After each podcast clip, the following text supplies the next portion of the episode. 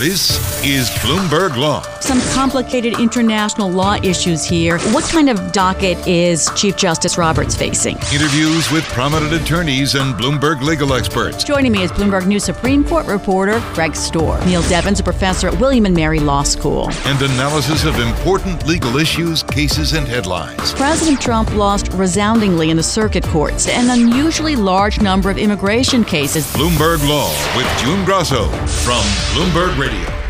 Welcome to Bloomberg Law. I'm Greg Stohr in for June Grasso.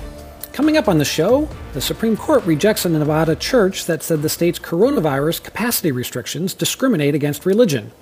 And we'll dive into the growing controversy over the way states are conducting bar exams during the pandemic. But first, earlier this month, Supreme Court Justice Ruth Bader Ginsburg revealed that she was again being treated for cancer. That was about a week and a half after the court confirmed a Washington Post report that Chief Justice John Roberts had been hospitalized after falling and hitting his forehead. With me to talk about the Supreme Court's disclosure practices when it comes to health issues is Duke Law School professor Marin Levy. Marin, thanks very much for joining us. Um, let's start with Justice Ginsburg.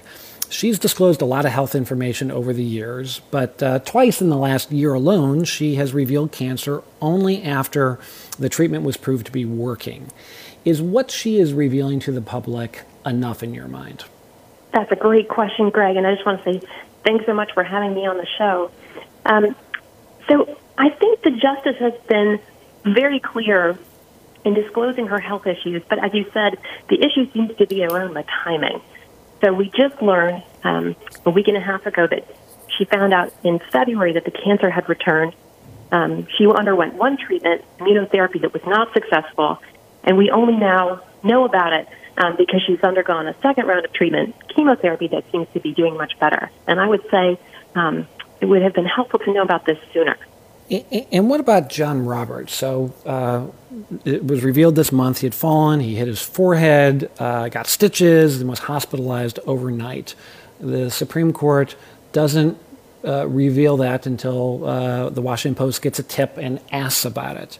Uh, is that something that you would have liked to have seen John Roberts disclose on his own without having to be prompted? Absolutely. So there, I think we have two separate issues. So one, as you mentioned, is the timing. Um, so we don't learn about the incident that happened in June um, until over two weeks after it happened. But then, second is the fact that the court did not come out um, and disclose the information. It was only after the Post, as you said, received a tip that they followed up with the court, and then we get the confirmation. This is the kind of thing I think the court really needs to be coming out in front with. So, so why is that? Why do we need to know this sort of information about Supreme Court justices? Yeah, absolutely. I, I think it's a hard question, to be honest, really parsing out why the public has an interest to know. I would say a couple things on this. The first is, I think, just as a general matter, the public is interested in knowing that the justices are in good health, um, just given how important they are in our democracy, really.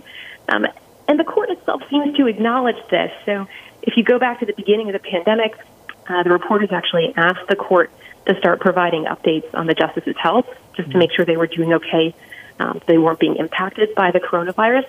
And the court said yes. And as far as we know, we've been receiving those updates. Um, so, kind of general acknowledgement that the public is interested in the health of the justices.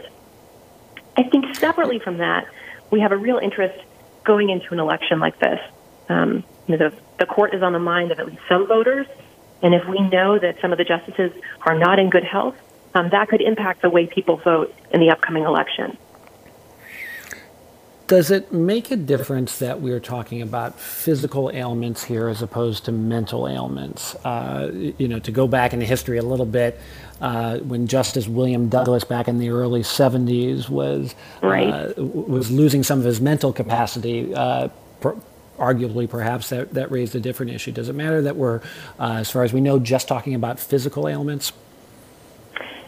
I don't think so. Um, and again, for a couple of reasons. So the first being, and I hate to talk about this, it, it reminds me something Chief Justice Rehnquist said, you know, that there is this speculation about the health of the justices that can run into the kind of ghoulish, as he put it, territory. Um, mm-hmm. But I do think, you know, it's fair to think about um, will the next administration be appointing any justices to the court? And so part of that is we do think about their health overall, not just their mental acuity. Um, so, so that's, I think, really the most important point. But the other is a larger point about transparency. You know, I think it's really critical for the legitimacy of the court that the public feel that the justices are being honest with them. Um, and again, that we aren't having these issues like we are now, where we're learning about things only after the fact. And in some cases, it's a prompting of, of um, the media. How confident are you that we know what we need to know? Um, you know, we've talked about some health issues. Uh, some other justices have have revealed things. Uh, Justice Sotomayor, of course, has been very upfront about her lifelong diabetes. Um, are you concerned that there are other things that we don't know about, perhaps some some other justices? So I am. I think you know the real problem is at the end of the day we we just don't have confidence that we know everything at this point. And in some ways, this most recent incident with Justice Ginsburg underscores that. Um, you know, I think all along we had thought we really knew everything about her health records because she had been what seemed to be quite forthcoming. And in fact, when Justice Roberts had this recent health scare, um, some folks thought it was problematic that we didn't hear about it sooner and pointed to Justice Ginsburg as kind of a model of somebody disclosing health issues. But to now know that we didn't even know some of her health history, um, I think raises a whole host of questions. And it really would be better if we had a clear policy from the court um, that we will know certain things. Say, if a justice has a serious health scare, that we know within some, you know, pretty quick time frame. I want to thank our guest. That's Duke Law School professor Marin Levy talking about uh, health issues and disclosures by Supreme Court justices. Thanks very much for joining us on Bloomberg Law. Coming up on the show, the coronavirus outbreak is giving new life to the push for alternatives to the in person bar exam. I'm Greg Stohr. This is Bloomberg. This is Bloomberg Law with June Grasso from Bloomberg Radio. I'm Greg Stohr in for June Grasso. Summer is the traditional time for recent law school graduates to gather in courthouses and convention centers around the country to take the bar exam. But this is the summer of COVID 19, which makes such large gatherings risky, and many states are scrambling to revamp their test protocols. With me is Sam Skolnick, who has been covering these developments for Bloomberg Industry Group and Bloomberg Business Week. Sam, thanks for, for joining us. Um, give us the big picture. Uh, how many states are going ahead with in person bar exams over the next uh, few weeks? As of uh, actually tomorrow and Wednesday, 23 states are scheduled, almost half of the states are scheduled for in person exams. Um, and then in September and or September and October, there are another 13, including a couple of the same states which are offering them twice but most of these are separate states. Um, so in the end, we're talking about uh, more than half of the states are still going ahead with in-person exams um, over the next couple of months. And of course, this is happening in many states uh, that are now seeing COVID-19 spikes for the first time, uh, or they're seeing um, a resurgence of the disease. Uh, in these states, and it's causing great and growing concern among the test takers who are being asked uh, to sit in these, in what are many cases huge exam halls, um, right next to scores, if not hundreds, of other test takers. Um, even if they're so, they're what the states are doing is uh, they're they are mandating social distancing requirements in many cases, if not most, if not all, of these states. I haven't checked each of these states, but I would imagine that almost all, if not all of them, are. And so they include, for example, temperatures to be taken uh, upon entering the test sites. Uh, they include a little bit more space in between the test takers than is usually the case. Um, and then regarding masks, um, most of the states are requiring that each of the test takers uh, wear masks, but not all. Um, I talked to, for example, uh, a spokeswoman from the West Virginia courts uh, who noted that they are urging their uh, test takers to put on masks. They are requiring them to at least bring them in. They're going to have spares on hand as needed, but they're not actually requiring it. Basically, they're giving folks an out. They're saying, if you think that it's going to interfere with your ability to take the exam as successfully as possible, then it's okay not to wear it. So, so, so, so, for, yeah. Mm-hmm. Well, well, so you, have what are the people who are taking these exams, uh, are planning to take these exams, telling you? I know you've talked to a lot of them. Give us a, a, sure. a sense of what they're thinking. So, a lot of the folks that I've talked to are gravely concerned. I mean, I, so I've been on the phone with folks um, who have uh, who are immunocompromised, for example, because, for example, they're uh, cancer survivors, uh, or one recently gave birth um, and or others who live in multi-generational households uh, or who have elderly parents come by regularly to help to help take care of their kids.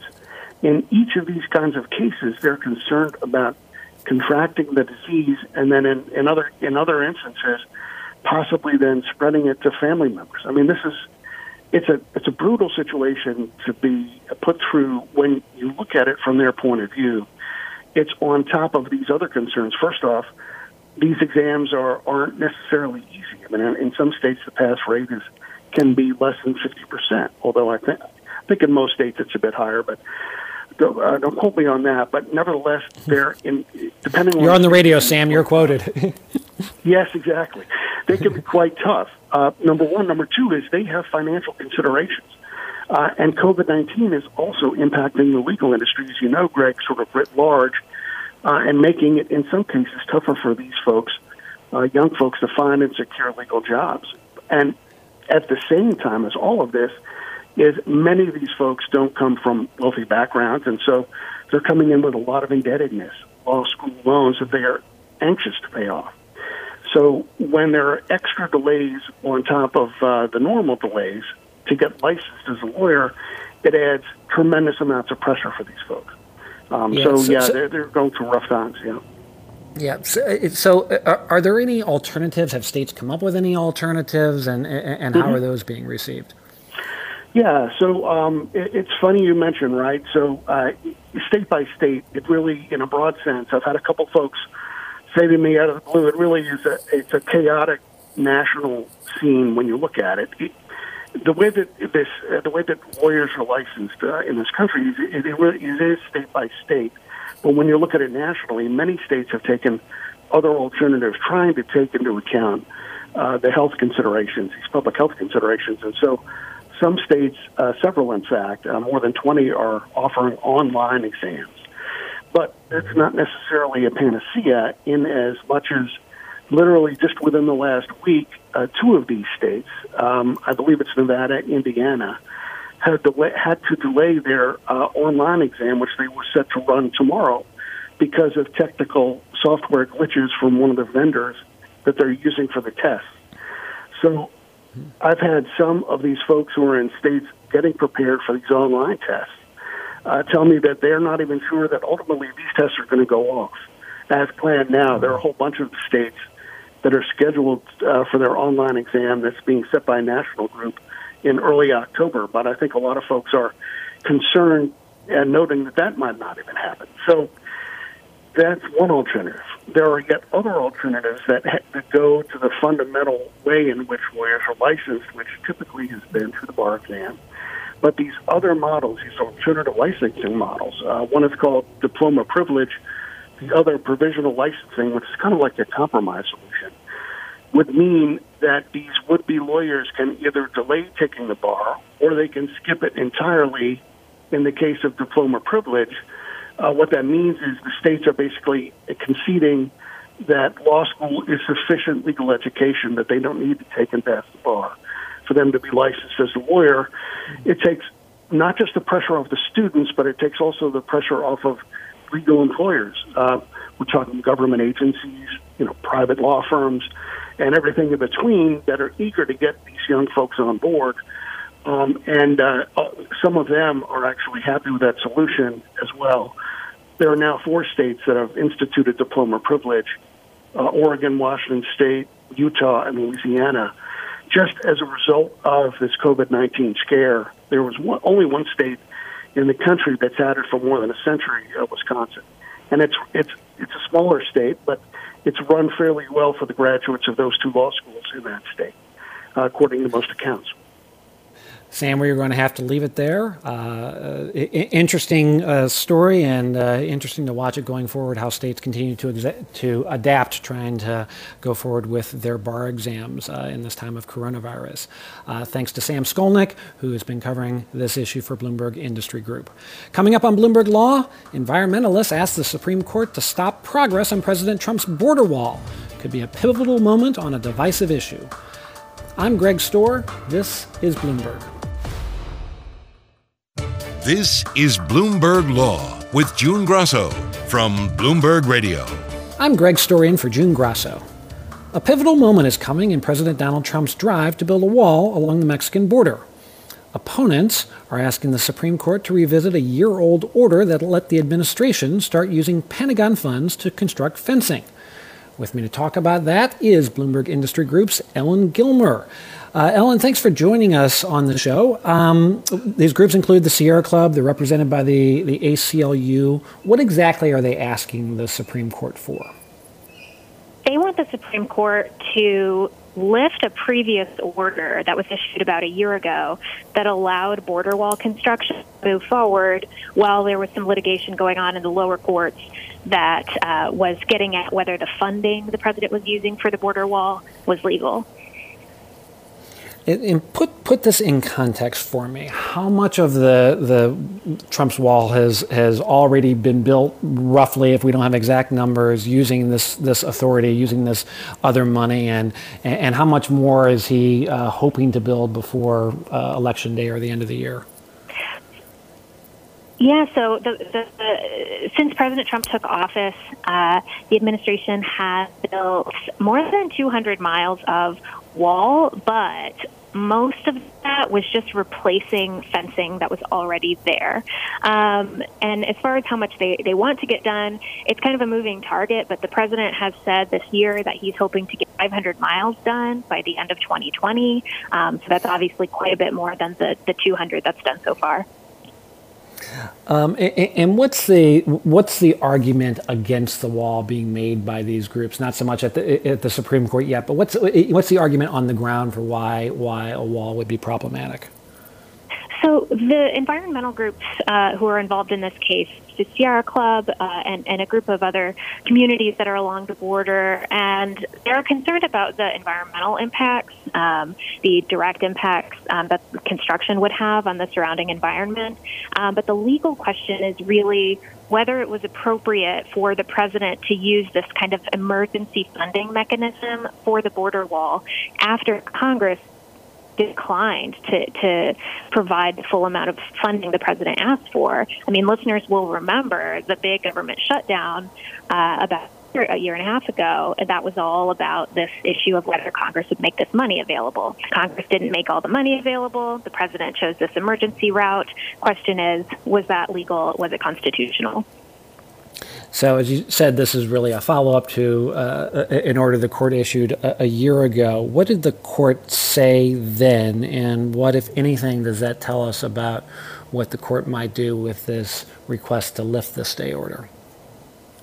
So, a year ago, the Supreme Court uh, issued a, a short order that essentially just allowed border wall construction to move forward, even though lower courts were going to block construction from moving forward while the litigation in the lower courts was moving forward. They were going to block it. The Supreme Court said no, but as is often the case in these short orders from the Supreme Court, there wasn't a lot there. To, you know, there wasn't a lot uh, of of analysis there for, for anybody to, to glean anything from. So uh, we don't know you know, in depth what the court's reasonings were. But it is hard for, I mean, it's rare for the Supreme Court to grant that kind of a stay. So it certainly suggests that the Supreme Court was potentially skeptical of what the lower courts had had decided in, in deciding to halt construction. Uh, now the Sierra Club and the ACLU are asking them to, to reconsider now that a year has gone by and, and construction is, is rolling forward. So th- this is not the only border wall litigation out there. Uh, tell, can you put this in context in terms of the other uh, legal fights? What else should we be looking for when it comes to litigation over the, the border fencing? So the Sierra Club and ACLU case that we're talking about that has to do with funding.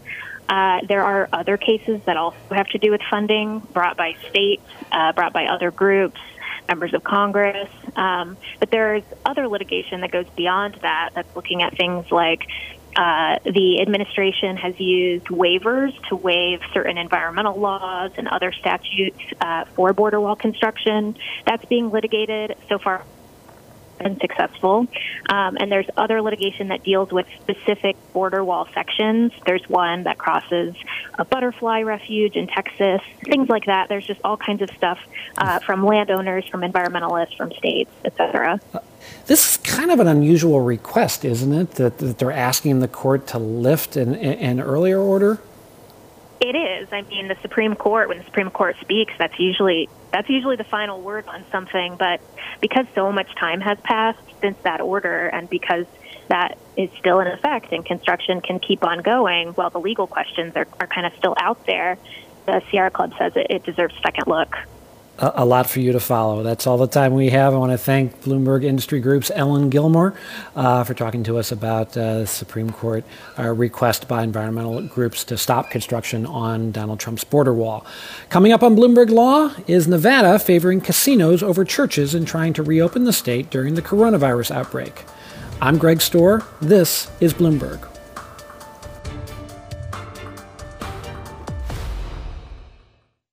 This is Bloomberg Law with June Grasso from Bloomberg Radio. I'm Greg Stohr in for June Grasso. Late Friday, the Supreme Court said it wouldn't ease Nevada's coronavirus capacity restrictions for worship services, rejecting a discrimination claim by a church near Reno. The vote was 5 to 4, with Chief Justice John Roberts joining the liberals in the majority. With us to talk about this development, two religious liberties experts, Stanford law professor Michael McConnell and University of Miami law professor Caroline Mala Corbin. Thanks to both of you for joining us. Um, but Mike, let me start with you. Um, can you just lay out the basics for us? What, what was the church arguing here, and what was it seeking from the Supreme Court? Well, I think it's important to stress that what they were asking for was a temporary injunction pending appeal uh, and there's a very high standard uh, for those. So I don't think we should interpret the Supreme Court's decision as the final word on the merits of their argument. And the merits of their argument are, are really very powerful. Uh, the, the church argues that it, uh, under the Nevada order, uh, the uh, activities like uh, the for-profit activities like uh, the casinos and uh, gyms and bowling alleys and a number of other uh, activities of that sort are allowed to meet with more than 50, 50 uh, persons present. In fact, casinos it can be thousands and under circumstances where people are together for extended periods of time without the kind of social distancing that the church has provided, and that uh, it is unconstitutional, the church argues, uh, to single out a religious activity and say, well, churches can't meet uh, when organizations, secular activities of uh, of uh, other natures, such as these for-profit businesses, are uh, able to meet with no explanation, or at least the government is required to provide an explanation for why it is discriminating against a religious activity, and Nevada provided none. Caroline, we didn't actually get a majority opinion here. The court uh, rejected the the application without explanation. We did have a case last uh, back in in uh, May where the court had a similar issue. Um, can you try to fill in the blanks? What uh, is your understanding of what the court's likely or probable rationale was here in in rejecting the the application from the church? Um, there could be two ways of thinking about this. One of them is, as Chief Justice Roberts did in the earlier decision, the majority is taking a very deferential approach to emergency orders during a pandemic. And in that case, the usually more rigorous standards that they would apply are not applied because there is a public health emergency. Um, alternately, they don't think that religion is being singled out in the way that amounts to odious discrimination against worship services. Now, Mike, um, we've got three dissenting opinions to, to choose from in this case from the, the uh, Justices Alito, uh, Gorsuch and Kavanaugh, saying the court should have interbe- intervened.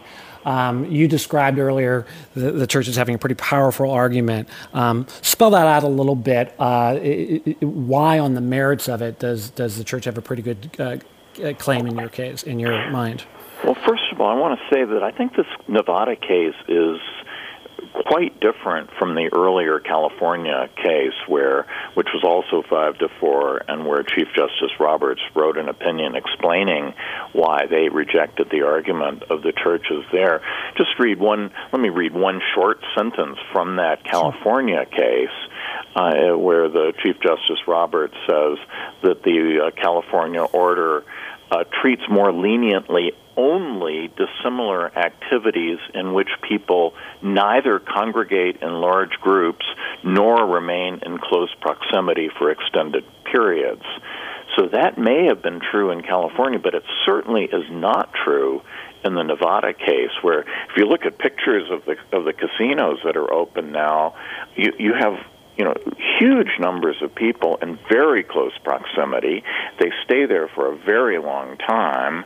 Um, it's much more dangerous from at least I'm no you know public health expert, but at least in terms of uh, being uh, congregating in close proximity, it looks much more dangerous. And add in the alcohol uh, that's served at. Uh, uh, at casinos, which means people, even if they are trying to, uh, to, to to wear masks, they're going to be lifting them up in order to drink their beverages, and we all know that alcohol, you know, causes certain uh, uh, decline in, in, in good judgment. Whereas this church is going to it has basically 80 people.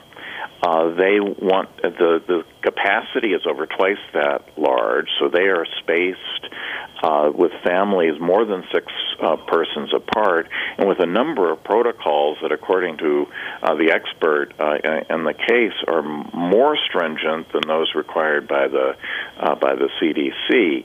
So it's very hard to understand. Uh, I mean, how Nevada can justify saying that the churches cannot meet uh, with more than 50 people, whereas these other activities like uh, casinos can. Now, there, in order to decide the case, though, the, the court should not be making up its own public health policy. But what the Constitution requires is that the government justify what it's doing, and Nevada has offered no justification for this. I think the same. The, the, the Supreme Court has been quite uh, consistent, you know, left and right on demanding uh, that the government justify itself. In, in recent cases, like the census case or like the the uh, DACA case recently, the court has struck down uh, government action that may very well be lawful on the ground that the government failed to offer any uh, serious justification. Well, here, Nevada has offered no justification for treating uh, churches differently than it does these for-profit businesses, and I think that that would be. a sufficient basis for holding their action unconstitutional. At least if they, yeah. if the, if we're talking about on the merits. Now, maybe yeah preliminary well, me, injunctions are a different thing. Let me circle back to that if, if we have a minute. Caroline, do you disagree with any of that? And um, is, is Mike asking the right questions here? Is it, no, should we be comparing? I think that, I think my question is not so different because I think what is really crucial is is the state treating worship services the same as comparable secular activities or worse than comparable secular activities. If they're treating the same as activities that pose the same kind of health risk, then there's really no constitutional problem. And I think um, that was at least the case in the first religious challenge, that religious organizations were not treated worse than comparable secular activities. Now, if religious worship services alone are singled out for worse treatment, then you clearly have a problem. Here, the case is a little tricky um, because worship services are treated the same as some comparable secular activities, like going to a museum or the movies or a concert, but is also treated worse than many other secular activities, such as the ones listed, like restaurants, bars, gyms, and casinos. And I think in that case, it's not quite as clear cut as it is when it's treated the same as all comparable activities, or religion alone is treated differently than comparable secular activities. Mike, you were uh, about to talk about the, the kind of the procedural status of this case as a preliminary injunction, and we've got a you know Supreme Court order here that happened on kind of a rush basis. And I, I guess my question for both of you in the in the last few minutes we have left is: Is this a good way to be deciding these these issues? Is there uh, and should the standards be different when uh, it, it, comes to the courts, both the lower courts and the Supreme Court, uh, on such a rush basis without a full record and without you know a real chance to dive? Dive as deeply into these issues as perhaps the court needs to. Mike, what, what do you think? I do think that, that that it's a real problem for the courts to have these things on, as you say, such a rushed uh, basis, especially when uh, you know it's potentially life and death uh, at stake. And and I think this is the best way to understand what Chief Justice Roberts has done because he has been um, against uh, the issuance of these, you know, rushed preliminary injunctions uh, in a number of contexts where uh, he's been somewhat consistent about pretty, actually, pretty daggone consistent, whereas uh, the left and the right of the court have tended to uh, to to go their sort of ideological ways. He's been, he has voted to vacate uh, these sort of rushed injunctions in cases favored by the left and favored by the right. And I think that may be what's going on here. Caroline, what's your take on that? I, I, I don't know. I, I do want to pick up on the one point you mentioned, which is this is literally about a life and death situation. And I think the court uh, is really concerned about the uh, granted it, it, it, perhaps should not be influenced decisions but i don't think you can the supreme court can ignore the fact that we are in the midst of a global pandemic um, and that these kinds of activities both worship services and casinos serve as vectors for the spread of the contagion and that really they should both be shut down. Um, they may be worried that they're both going to end up being open, and, and, and, and, again, that may explain why they may be more deferential than they really should be in, in these cases. We're going to have to leave it there. I want to thank my guests, Caroline Mala Corbin and Michael McConnell, uh, both religious liberty experts, for joining us on Bloomberg Law. And that's it for this edition of Bloomberg Law. I'm Greg Stohr in for June Grasso. This is Bloomberg.